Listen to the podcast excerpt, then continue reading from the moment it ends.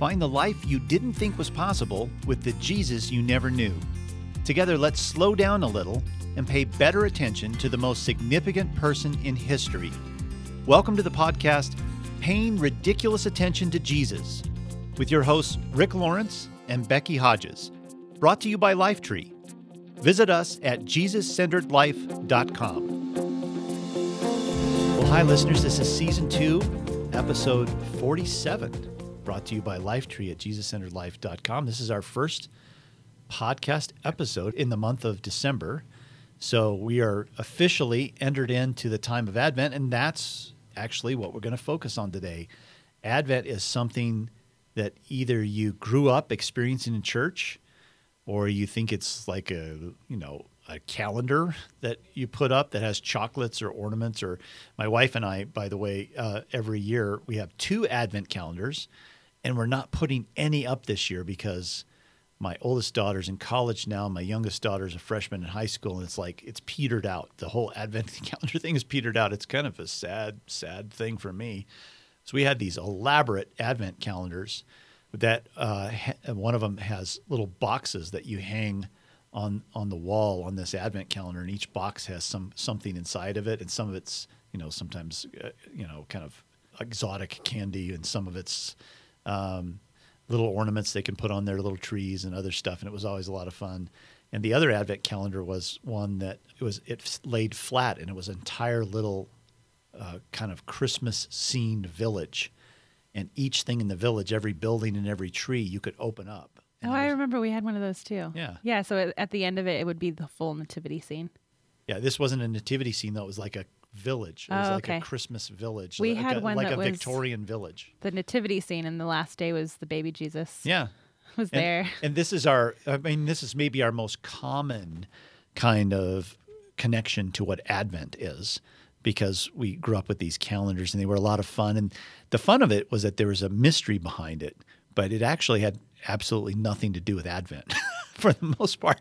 So it's kind of funny how it's like a lot of things that start out in the church and then get kind of thrown over the wall into secular culture and they become something entirely different. And so we felt like Becky and I felt like it was it was a good time to just focus on well what is advent anyway and what is it that we're being invited into by Jesus during this month of December which is a crazy kind of frenzy of activity and additional responsibilities and additional parties and celebrations and family con- connection so, and, and, it's for a lot of those reasons, I've always kind of had a love hate relationship with Advent because in the church, we talk about Advent as sort of preparing the way for Jesus, you know, and that Jesus is coming and what are we doing to prepare ourselves? And I'm always like, I'm not preparing myself for Jesus. He's already here. It sounds weird to every year act as though he's not here yet. and it, it seems like a weird weird way the church has translated what Advent is. So, so that's part of what my discomfort is with Advent. And then the other part is just hearing so many imperatives to slow down and remember the reason for the season and all this stuff. It's basically a kind of a mild form of shaming every year, and everybody feels guilty about it. And none of this has the effect of what we hope it would in the season of Advent.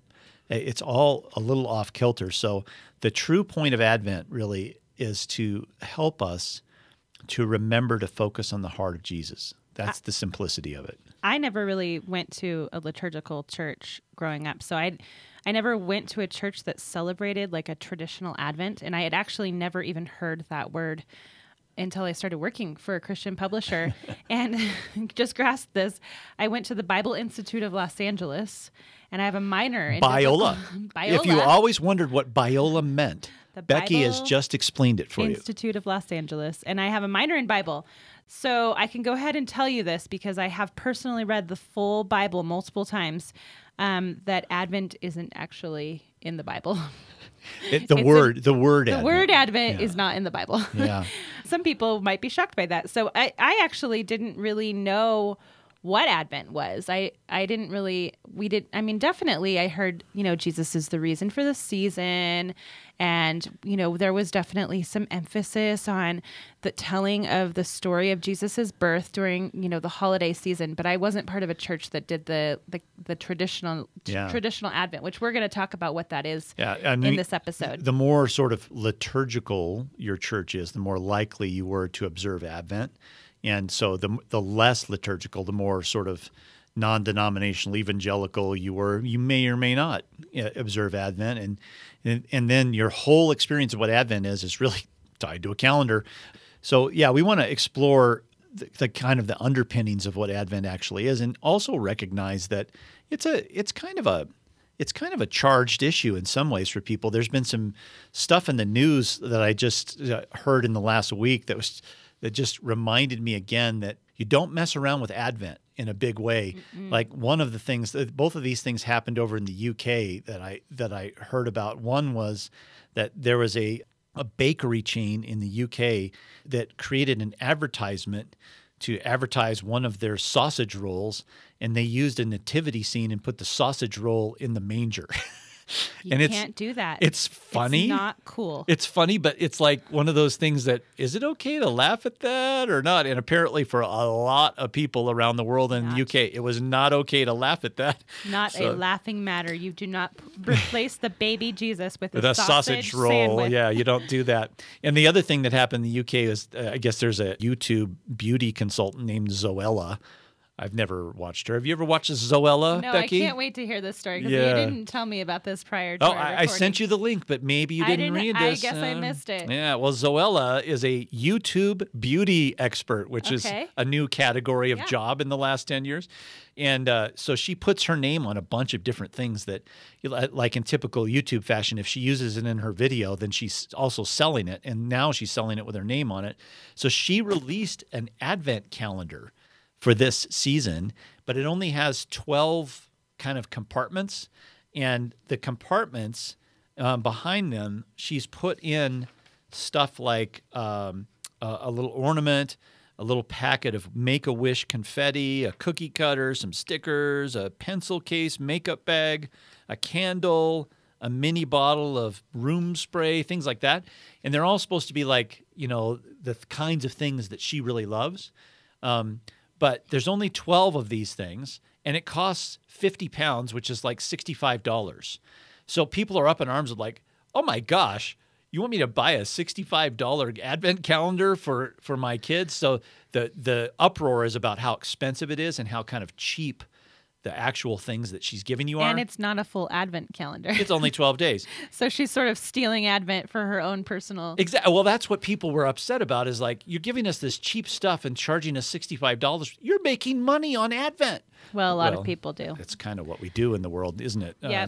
so, so the point is though that if you mess around with this stuff, with the rich- like the the traditional or honored meaning of Advent, you can get into trouble pretty pretty quickly. And all of this is simply a distraction away from what this season is actually about. It's like we've wandered into the wilderness with this. So, why don't you uh, dive into this a little bit, Becky, and, and give us kind of the lowdown of what Advent really is? Well, so I didn't grow up in a liturgical church, so I didn't really know about like the the church celebration of Advent. So actually, that will be interesting to kind of share with you if if you don't know that either. But like most of you, we did have Advent calendars. I just didn't really know that that's what they were called. They were just more like countdown calendars to Christmas that started at a certain point in time.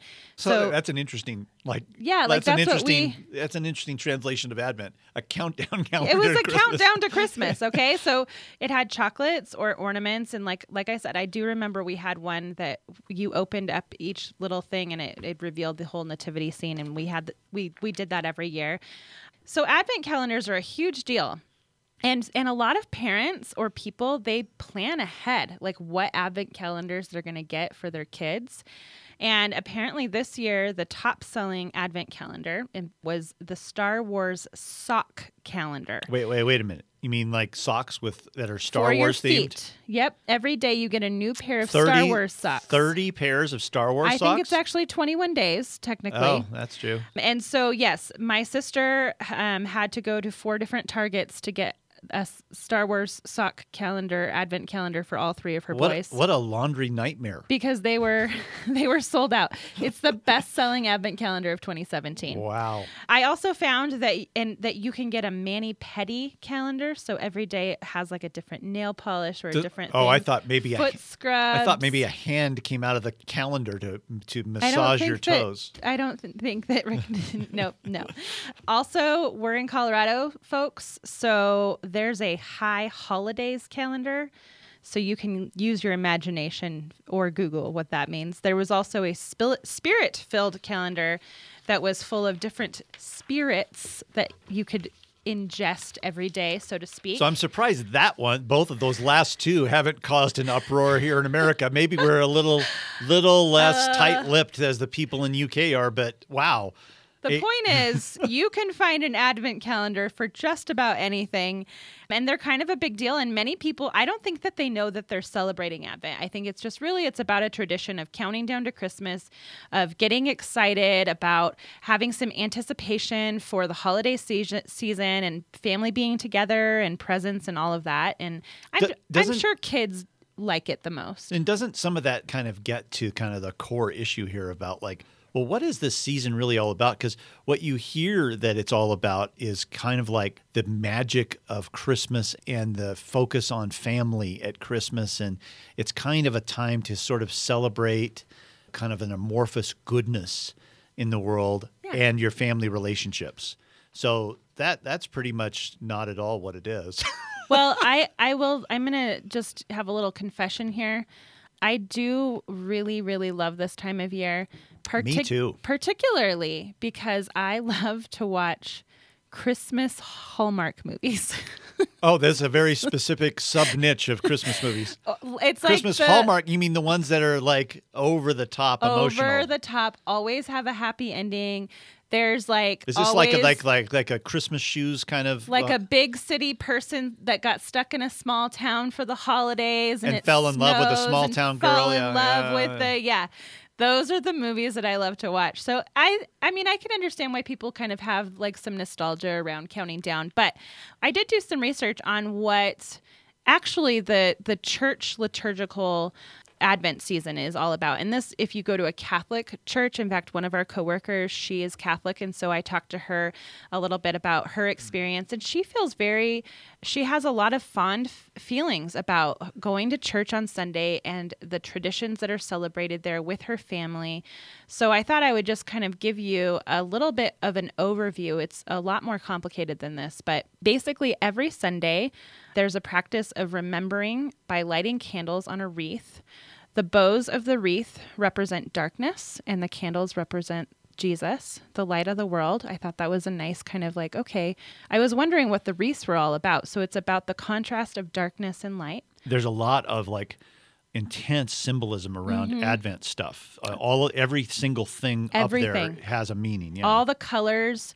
So the first week is hope, and during the week of hope, you light the prophet's candle to remind us that Jesus is coming. I should say that in addition to this, most of the churches have liturgical readings that you do as a group that go along with each of these weeks, but I didn't include that here. But you could go online and find those readings, and they're very, actually, very good. Then week two is faith. So during the week of faith, you light the Bethlehem candle. Um, and that reminds us of Mary and Joseph's journey to Bethlehem and what that must have been like for them. Then week three is joy, um, and that's the lighting of the shepherd's candle to remind us the joy the world experienced at the coming of the birth of Jesus. And I also would like to say on week three, this is interesting. If you're Catholic, on week three, the um, the priest he dresses in all pink that night because the representative color of joy is pink, and so on that night they have a pink candle that is lit.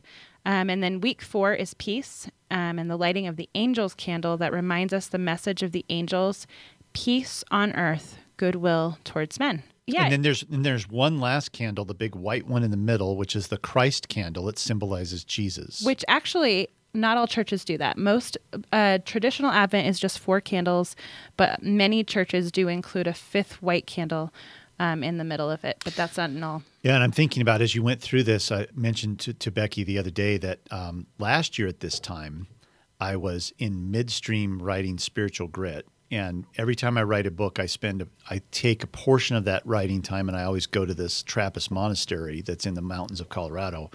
And I, I happened to be there at this time last year, right during uh, during Advent. And this place is just very, it's a silent valley. The Trappist monks are have, keep, uh, do what they call keep the silence. So they don't talk during the day and they rarely talk to outsiders, but you can participate in the things that they're doing. And I live in a little stone hermitage at this monastery, and I usually write for three days when I go there. And it's the perfect place to write because there's absolutely no distractions, no Wi Fi, no nothing.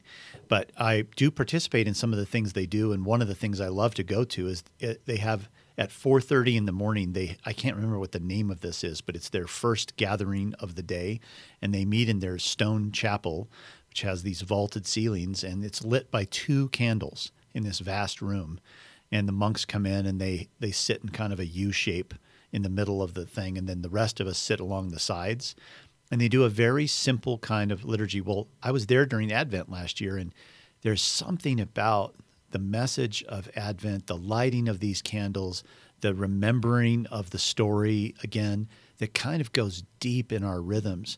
We are people that basically are notorious forgetters. We forget the most important things in life all the time. It doesn't take that much time for us to forget either. There you can you'll know this by the last time you were in trouble with your spouse and you said, "I'll never do that again." and how soon you end up doing that again, whatever that is. We're notorious forgetters. We're in the moment very earnest, but we forget big things, important things, and it's true that we forget the basic, the basic gospel story. What what what is good news about it? And in a place like this monastery, where everything's silent and austere and simple, it it it kind of has the effect of slowing you down to remember. Oh yeah, this is this is the greatest story ever. This is the story that changed my life. Well, I will say that I did interview a few people who have gone through a, traditional ad- Advent services, and they they both said if you are going to go to a church that celebrates Advent traditionally, this is this is the time of year to go to a liturgical church because it's such an amazing experience. So, you if if you're listening to this on Tuesday, you've already missed the first Sunday, but you can still experience the next three Sundays of Advent. Um, so you can find a church. Usually, is it the Lutheran churches? Usually that. It's really. I, I went to a for a long season Catholic. of time. I was in a, a evangelical Presbyterian church, mm. and and they celebrated Advent. Um, the the more liturgical you are, Lutheran, Catholic, uh, Anglican, yeah. the more likely you are to to see Advent, traditional, uh, Advent traditional Advent. Yeah. Uh, but there are also in the in the sort of the mainline denominations, uh, Methodist, evangelical denominations like Presbyterian, they often do Advent as well. It might be a little bit contemporized in those churches, mm-hmm. but but the the idea behind Advent in these successive weeks is is really is is really to prod us to remember the great story and and it's designed to get us thinking about the sacrifice that Jesus made when he came to the world in the first place. It's really at its heart it's a celebration of the incarnation. It's not a celebration of Jesus finally coming. No, we know he's here already. It's a way to remember what the incarnation was all about and the other night at our small group we were in the midst of a pursuit where we were paying close attention to the interactions Jesus had with people and what he really liked about the people he interacted with. The whole focus of our pursuit that night was to understand that it's not in Jesus' job description to love us. It's not like his work to love us. Like, oh, we, we often think, oh, God is supposed to love us because he's God. But the actual example of Jesus is that he loves us particularly when he talks about uh, I've numbered the hairs on your head, or he tells the parable of the one sheep and the ninety nine, or the the lost coin or the lost son. He's trying to say, I'm paying attention to you, to your individuality, and I'm cherishing your nuances. So that was our pursuit that night, and the way we got at this is we were uh, trying to observe what nuances did he Jesus notice about the people that he encountered that he really loved and it was fascinating to we had like a dozen different encounters and i broke them into these trios where they could choose any stories they wanted to and try to pay attention what was it that jesus saw in that person that he really appreciated and one of those groups said I thought it was so so good. One of the groups said, Jesus appreciates crazy acts of faith and trust in him. I mean, when somebody goes absolutely crazy all in, he he's beside himself with excitement. I mean, when somebody does this, you often see in Scripture Jesus was astonished by, Jesus was alar- uh, not alarmed by, but excited by, or he responded with uh, uh, so much animation when somebody did something crazy, trustful of him. And then uh, I said, "Well, why do you think he likes that?" Uh, that that's the question we always ask in the group. Not just what he did, but why did he do it? That's the key to everything. And by the way, that why process that I'm talking about right now is a significant part of chapter one in my book, Spiritual Grit, that'll come out in April. I kind of walk through how, how to live a life where you're always asking why about the heart of Jesus. So we asked why, and one person in that trio said something fascinating. They said, I think he loves people who go all in or are crazy all in because he is.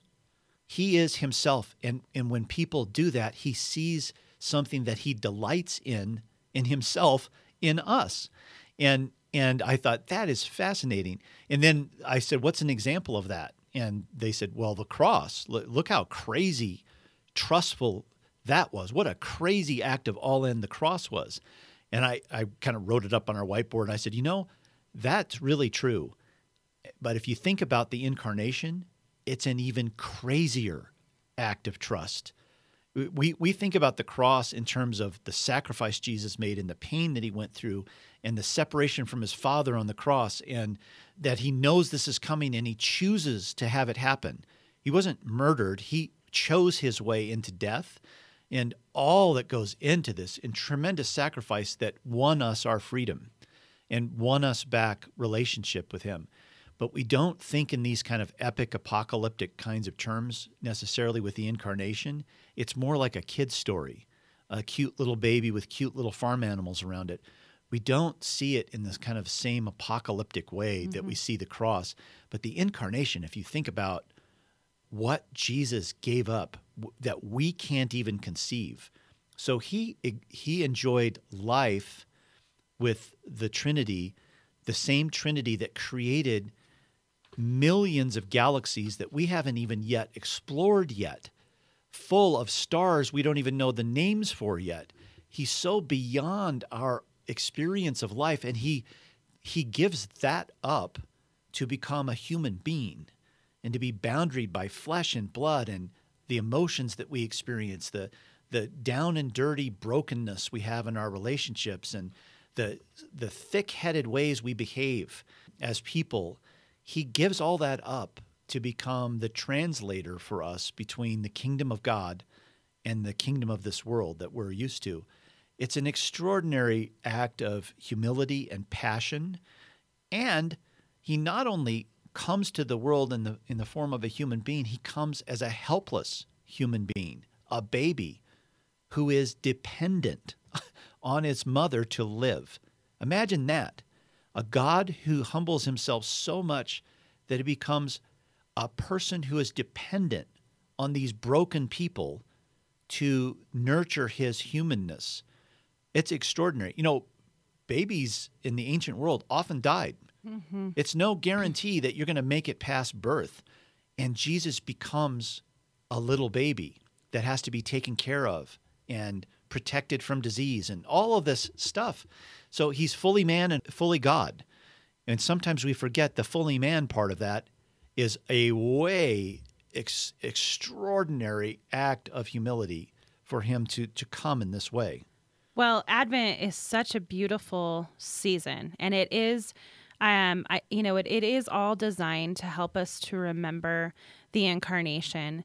But the one thing that Rick and I were talking about was that it's designed to help us anticipate somebody who's already here. And so we wanted to actually um, we wanted to turn Advent just a little slightly to pay, to do what we do here, which is we pay ridiculous attention to Jesus because he's already here. We don't have to anticipate him, we just have to experience him. And one of the things that we are doing is if you are on Instagram, and you want to start following us, um, we started on December 1st. So, you know, we're a few days into this, but we have an Instagram Advent challenge. And every day, the challenge is we're posting a photo um, that goes along with a theme and a verse. And the challenge is actually to pay ridiculous attention to Jesus in different ways all the way up to the holiday season so that we would anticipate the, the Jesus that's already here, who's already present, and who's already a part of our Christmas every year. Um, so we're going to kind of go through a few ways that you can do that here. So why don't you help us? Yeah, this this will be a little kind of on ramp into this. I think what Becky just said is so important to get away from the the thing that we talked about at the start, the sort of mildly shaming the reason for the season. Are, are you remembering Jesus? We don't need more reminders like that. We already know. But this path that you're talking about, this daily path, is so simple. It's it's related to taking pictures of something and then a little a little bit of a thought. Yeah, we call it a challenge, but it seems too hard to call it that. It's really not. It's it's something that you should already be into like experience experiencing in your daily holiday you know journey to December 25th anyways. It's Right. something that's already going to be happening. So you don't have to go do something or buy something or anything like that. These are just little nudges because we need nudges to remember things. It's like if your spouse nudges you to remember to go pick up the milk, these are nudges to remember the heart of Jesus. And they're just little nudges along the way. And we thought what we do is not just talk about all this, but actually, as you're listening, we're going to take you into four four things right now that are tied to the four weeks of Advent. These are not part of the journey that Becky just talked about. We'll put a link to that on this podcast page and you can go enjoy that. These are not part of that. These are just sort of an on-ramp into that that kind of mindset. So we're going to take something from each week and we're going to uh, right here in the podcast lead you into something that will help you to slow down and pay attention to Jesus um, as you're listening today. So, um, so we're not asking you to go do something after the podcast. We're going to do it right now. So, week one of of Advent is the candle that we light for. Uh, it's called the Prophet's Candle. It's to remind us that Jesus is coming, and it just reminded me that with our Jesus-centered Bible, uh, and if you don't have one, we'll put again a link to that obviously on this podcast. But I, I'd encourage you, if you don't have one, please take the risk and get this get the, this Bible because it was designed very particularly to help you as you read to orbit around the heart of Jesus. And we have heard, I mean, it, it is the number one selling study Bible in the world. And- I, it's astonishing to us that that's, that, that that's so because we're not a Bible publisher. But I believe the reason why is people have encountered Jesus, the heart of Jesus, by reading this Bible. And one of the one of the things that is a big feature in this Bible is the blue letters in the Old Testament. You've, I'm sure, heard us. If you're a longtime listener, you've heard us talk about this before. That uh, myself and Ken Castor, my partner in this particular feature, we spent many, many weeks together finding all of the places in the Old Testament that point to Jesus. Either they're prophetic, pointing to him, or they're foreshadowing him, or something important that happened in the life of Jesus happened here in the Old Testament in this place. So we picked out these places and, and made them colored in blue type. And then we wrote a little blue box next to each one that explains the connection. And uh, we kind of had to limit ourselves. We realized there's so many of these, we better put a limit on it. So there's about 700 of them in the Old Testament. It's almost you can't open a page in the Old Testament and not see one of these places. So I just kind of flipped open to one of the prophetic books since this first week is about lighting the prophet's candle and we're looking forward to the the coming of Jesus. So I just opened I, I literally randomly flipped open to Isaiah 40 and um, there are actually on this spread of two pages, there's four blue blue letter boxes on here. I want to read the one that's from Isaiah 40, verses 10 through 11. Here's how it goes Yes, the sovereign Lord is coming in power. He will rule with a powerful arm. See, he brings his reward with him as he comes. It's really saying he himself is the reward. He's not bringing something in his hand. He, he himself is the reward. Did make you think of anybody? uh, the, the, verse 11 says, He will feed his flock like a shepherd. He will carry the lambs in his arms, holding them close to his heart. He will gently lead the mother sheep with their young. What an image. So, this is a prophetic vision of what the Messiah will be like and describing an aspect of his tone and countenance and his purpose in our life. And the way it's described is we are like the flock of this good shepherd. And the shepherd's desire is to carry us in his arms and hold them close to his heart. If you can get a picture of that, that instead of the finger wagging Jesus, it's the Jesus who wants to hold us close to his heart. So here's what I thought we could do just for a moment as an acknowledgement of what the prophet said that Jesus would come doing, which is coming as a shepherd to embrace his flock. Unless you're driving right now, listening to this, I'd like it if you could just simply pause for a second and just cross your arms across yourself so you're kind of hugging yourself and and squeeze as you do that. So I'll just give you a moment. I'm serious. Actually stop and do this right now. Just cross your arms and embrace yourself and squeeze. And then close your eyes just for a second. Imagine just f- feel what it feels like to be held. I know I know you're you're holding yourself right now, but feel what it feels like to have hands embracing you.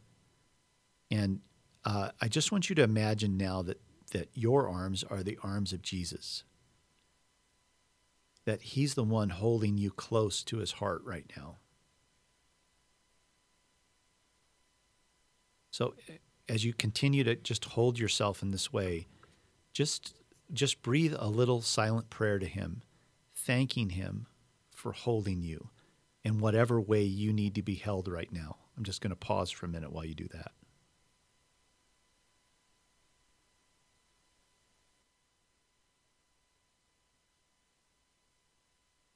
All right. You can unclench yourself now. that uh, one of the things that would be uh, interesting to do during this Advent time is every now and then, especially if you have a Jesus centered Bible, flip open to the Old Testament uh, stop wherever you find a blue box because these are places in the Old Testament that are looking forward to Jesus. And it's a way to remember that he was long anticipated by the people of God. So just flip flip open your Bible, the Old Testament, every now and then, and read a blue box, read some blue letters. So week two, as the reality of Jesus born in Bethlehem in a Bethlehem barn, after just imagine the journey that they had. She's nine months pregnant there's already anxiety in their relationship because of how this whole thing went down. Oh, she's pregnant, but she's we've never we've never had intercourse. Uh, so the the anxiety in their relationship, the physical discomfort, it's a noisy, dirty, anxious journey because there's so many people returning to their hometown to be counted for the census. So it's just a mass uh, mass movement along the along the dusty roads of the ancient world. Um, and imagine the symbolism of this. All of this is happening not at all as you would expect if a if a human being wrote this story. Now, how would God become human? How would we frame that story? We would not write it this way, where he comes in a dirty, dusty, noisy, chaotic time, and then when they finally get to their destination, there is no place to stay. What? There's no place to stay for them to even have the, the, the basics of comfort when she's giving birth. There's no place for them to do that. So they end up, uh, Mary ends up giving birth in a dirty stable and putting Jesus in a manger where animals eat their food from. So th- this was all chosen. All of this was chosen by God in a powerful act of humble symbolism. He's trying to make a point about what real authority is and the trappings of power and the trappings even of beauty that none of that really matters. This this makes me think of my sister who just had her third baby and the difference between what Corin, the third one, is being born into versus what Declan, the first one, was being born into. Hmm. Corin, since he's been in her womb, has listened to two other little boys in total chaos and you know he's not given full 100% attention mom has to stop sword fighting and jumping off couches and yelling and screaming and make dinners and you know just to watch that the difference between this peaceful, you know, Declan had all the attention and it was quiet and peaceful and not chaotic. And then Corin's just born into utter chaos. And that might be your life. That might be your real life. Um, you may live in a manger scene that's just as chaotic as this. And so it's, it's, uh, very much like the way a lot of people's lives are. Yeah, it's good, and, and it makes you think about the, the, that beloved hymn at Christmas time, "Silent Night." I mean, if you actually, if you think about the lyrics, "Silent night, holy night, all is calm, all is bright." Actually, no, no, it wasn't. Not everything was calm, and it certainly wasn't silent. Not in Bethlehem. It was noisy. It was overflowing with people, more people than normally were there by far. It was a noisy, chaotic, distracting environment. It was anything but silent and calm. And that, as Becky just said, that that really maps to our own life. So what I'd like you to do now, again, unless you're driving, just close your eyes for a moment, and I want you to just think about what is noisy, chaotic, dirty, and anxious in your life right now. What what pops into your head? What what's something that feels noisy, dirty, chaotic, distracting, and anxiety producing in your life right now? What is that thing?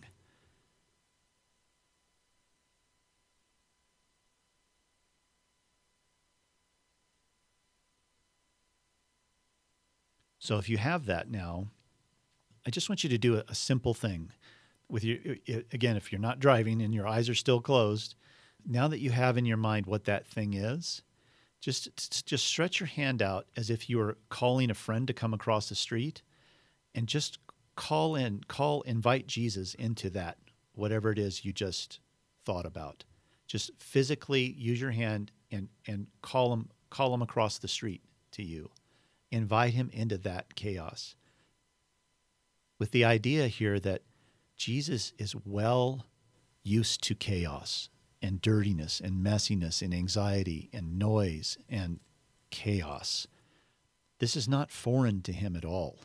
He does not require silence to, to be involved in your life.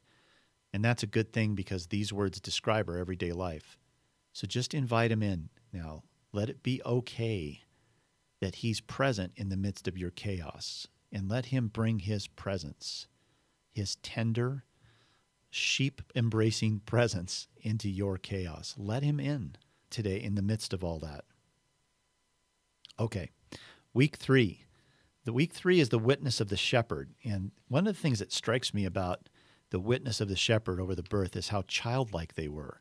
I live in a very emotional family. I have a wife and two daughters, and there's a lot of drama going on all the time. It's a very emotional environment. It has been for a long time.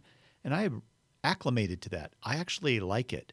I like the way women and uh, let's say teenage girls are out there with their emotions. I know a lot of people are turned off by that, but I like that there's there's a reaction on the Richter scale to things happening, that there's an emotional reaction. I, far from kind of tamping down those emotions, I enjoy the emotional response. Maybe part of that is I grew up in a home that kind of tamped down emotions all the time.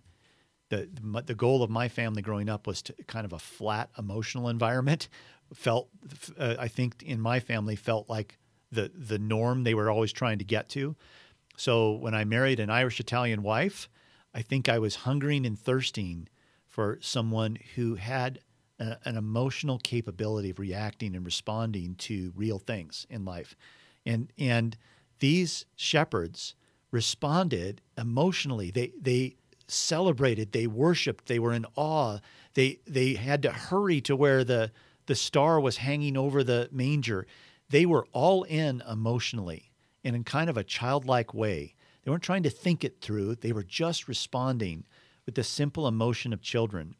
So here's an idea for you with you and your family. To this is going to sound a little crazy, but um, I I love the the core of this idea. So to sort of put yourself back in the place of a child again, how about watching a Charlie Brown Christmas with your whole family? The Charlie Brown Christmas in addition to having some of the greatest jazz music ever performed for at the Vince Guaraldi Trio, the jazz music for the Charlie Brown Christmas is extraordinary music. It just transports you into winter, into Christmas. But it also has a pretty powerful but simple and childlike focus on the meaning of Christmas, the meaning of Advent, and buried in it. And not just in the the play that's within the story of a Charlie Brown Christmas, where they're reenacting the Christmas story, and Linus uh, steps out onto the stage in the spotlight and explains exactly what Christmas is all about. But the rest of the story is about broken things that are cherished and outsiders who are now insiders and weak things that are made strong again. There's a childlike embedded truth in every aspect of a Charlie Brown Christmas. It it mirrors um, the kingdom of God in it. So what I'd encourage you to do is is watch a Charlie Brown Christmas with your whole family, and at the end, the entire Peanuts gang sings "Hark the Herald Angels Sing" at the very end of it. Sing it with them as a family. Be a child again, and just sing it with them doing this, I think, will transport you back to a childlike place yourself. And a childlike place is the best place to remember the power of what Jesus has done. And you put yourself even in the shoes of the shepherds when, when you become a child again. So there's a suggestion for week three. And then week four is, is one of the, I think, uh, an interesting, misunderstood thing in the whole story of Christmas. Week four is, is the lighting of the angel's candle when the angels uh, cry out, Peace on earth, goodwill toward men. Peace on earth, goodwill toward men. I think my entire life listening to the words peace on earth, it always conjures up images of no violence and no war and no chaos and everybody gets along. It's really the image that John Lennon paints in his song Imagine. Imagine all the people basically getting along with each other and that there's no religions and there's no divisions and there's no races. And I've always thought that's one of the silliest songs I've ever heard because it presupposes that we can just decide to be good people and we can decide to to not uh, live out the brokenness of our sin with each other. We can just decide it, and and I think I think it's immature because uh, an immature person sort of optimistically believes this can happen. But a mature person recognizes this is broken beyond repair. We need somebody to rescue us. And so, what's the real meaning behind peace? I don't think it has anything to do with what John Lennon painted in Imagine. Yeah, I think this peace, the peace that Jesus is talking about, is something deeper than that because, of course, Jesus is here with us and we still have wars and conflicts and everything else. Um, what uh, you know, Becky, we were talking about this at, at, before we started recording today. When you think about this, peace on earth, goodwill to men, men, what does that mean to you? If you kind of drill down into it, what do you think that means? Well, I think we definitely, when we hear it, we think we just need to stop fighting. We just need to have total, you know, world peace, and that feels like a should. Um, it feels like a giant should. It feels like something An that's impossible really should. impossible. that, and it that it's our responsibility, and that you know we probably when we sing it at church on Christmas Eve are thinking about the relative that we just got in a fight with, or that we're you know been in a feud with for a while, and think guilty thoughts. But I think what it means is that despite all of the chaos that this world is going to bring you, despite the pain and the hurt and the disappointment and that you don't have to carry any of it. It's not yours. So, this holiday season, if the holiday season for you represents brokenness, maybe you are currently um, separated or you're divorced and your, your kids are split between holidays. I did that my entire life. I did split holidays my entire life, and I know how chaotic that is. The transferring of the kids can lead to fights, and there can just be lots of, you know, family feuds and different personalities, and politics get brought up at the Christmas table, Yep. which, you know, There's no peace there. um, that it's not yours. It's not yours to carry. It's not yours to to bear. That someone else took it for you already, and that's already done. That that work is already done for you, so you can give it up, and that's what gives you peace. You know, it, as you're saying this, Becky, it just reminds me of something I think that's really profound and important to point out here. When Jesus was calling the Pharisees to task, one of the times he was doing this, he was being criticized for not doing the ceremonial hand washing before he ate, which is a, a it's a cleansing ritual. And uh, Jesus gets upset with them and says, uh, "You Pharisees, you only care about the outside of the cup." When it's really the inside of the cup that should really matter to you. And what you're describing there is the difference between the exterior piece, like no fighting, you know, the, on the outside there's no conflict, there's everything looks peace, peaceful and still. That's not the kind of peace Jesus is really focusing on here. He's focusing on the inside of the cup. We can't control the chaos and tension and anxiety that swirls around us in this world. But inside our cup, we can have peace. Mm-hmm. There can be a stillness inside of us when there's no stillness outside of us. That I think one of the things that this peace on earth means to me is the angels are recognizing that up until that point, because of man's betrayal and the brokenness of our sin, we were essentially fundamentally at war with God. We were always wanting other gods and other kings. We rejected him. We disbelieved in him. We betrayed him over and over again. It wasn't just Adam and Eve's betrayal, betrayal became a way of life for us. So we were essentially at war with God. And it's a good thing that Jesus says that his standard for love is loving his enemies because that's all he had. We were all his enemies. And so that this this incarnation marks the beginning of a time of peace because God has extended himself to bring peace in his relationship with us. Mm-hmm. That's what he's extending to us peace in our relationship. We're no longer at war with him. And the way he's done this is he's reached out to his enemies and said, Though you are my enemy, I have now made you my adopted son or my adopted daughter. And you're still my enemy as I've adopted you. It's that the act of inviting you into my family and you being close to me will bring and seed redemption in you. It will turn you from an enemy to a lover. But I'm not requiring that you be a lover first for me to adopt you. I'm adopting you as enemies. And it's from this moment, uh, the incarnation of Jesus, where this invitation is, is begins to be extended where this this war between us and God is finally taken care of by the invitation to be adopted into his family. So here's something that I think uh, I'm going to do and, and I want to ask if if you would join me with this. Just pick out a day in the next, you know, 3 or 4 weeks between now and Christmas. Pick out a day when it feels good to you to do it. And it, um, this will be a public expression of your gra- gratitude and your dependence on the Good Shepherd. So pick out a day where you can make a public proclamation uh, uh, of remembrance of what He's given to you. So put a mark on your hand, or if you want to be even bolder, put it on your forehead, like you would, might do if you're in liturgical church at Ash Wednesday, where you smear the ashes on your forehead. But pick out a day when you put a mark on your hand, or maybe even your forehead. Just make a little shepherd's crook it looks like a little fish hook, you know, just a little long line with a little curve at the end of it. And mark it on your hand or mark it on your forehead and just wear it for that day as a reminder to you whenever you look in the mirror or when people ask you, What is that? You can just say, It's just to remind me of what a good shepherd I have and, and how much he cared for me. I'm reminded of that during Advent, that he came to rescue me and to hold me close to his heart so just put that uh, little mark on your hand or your forehead one day during Advent and use that day as your day of remembrance. You don't have to do anything else. Just mark it and then let and then experience the day because of the difference uh, that you've that you've introduced into the day on your hand or your forehead. And it'll be interesting to see also what kinds of conversations might come up in that one day because you've done this. It'll give you an opportunity to share what's most important to you.